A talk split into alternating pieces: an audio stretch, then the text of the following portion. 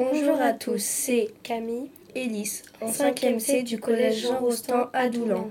Nous allons parler du handicap. Alors le handicap c'est quoi?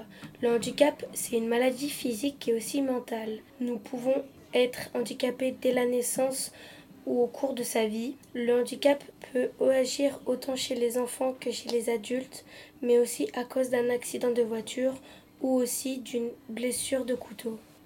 Il ne faut pas se moquer de ces personnes, car ils sont malades, surtout car ils peuvent se mettre à se mutiler, mais aussi avoir des envies de suicide.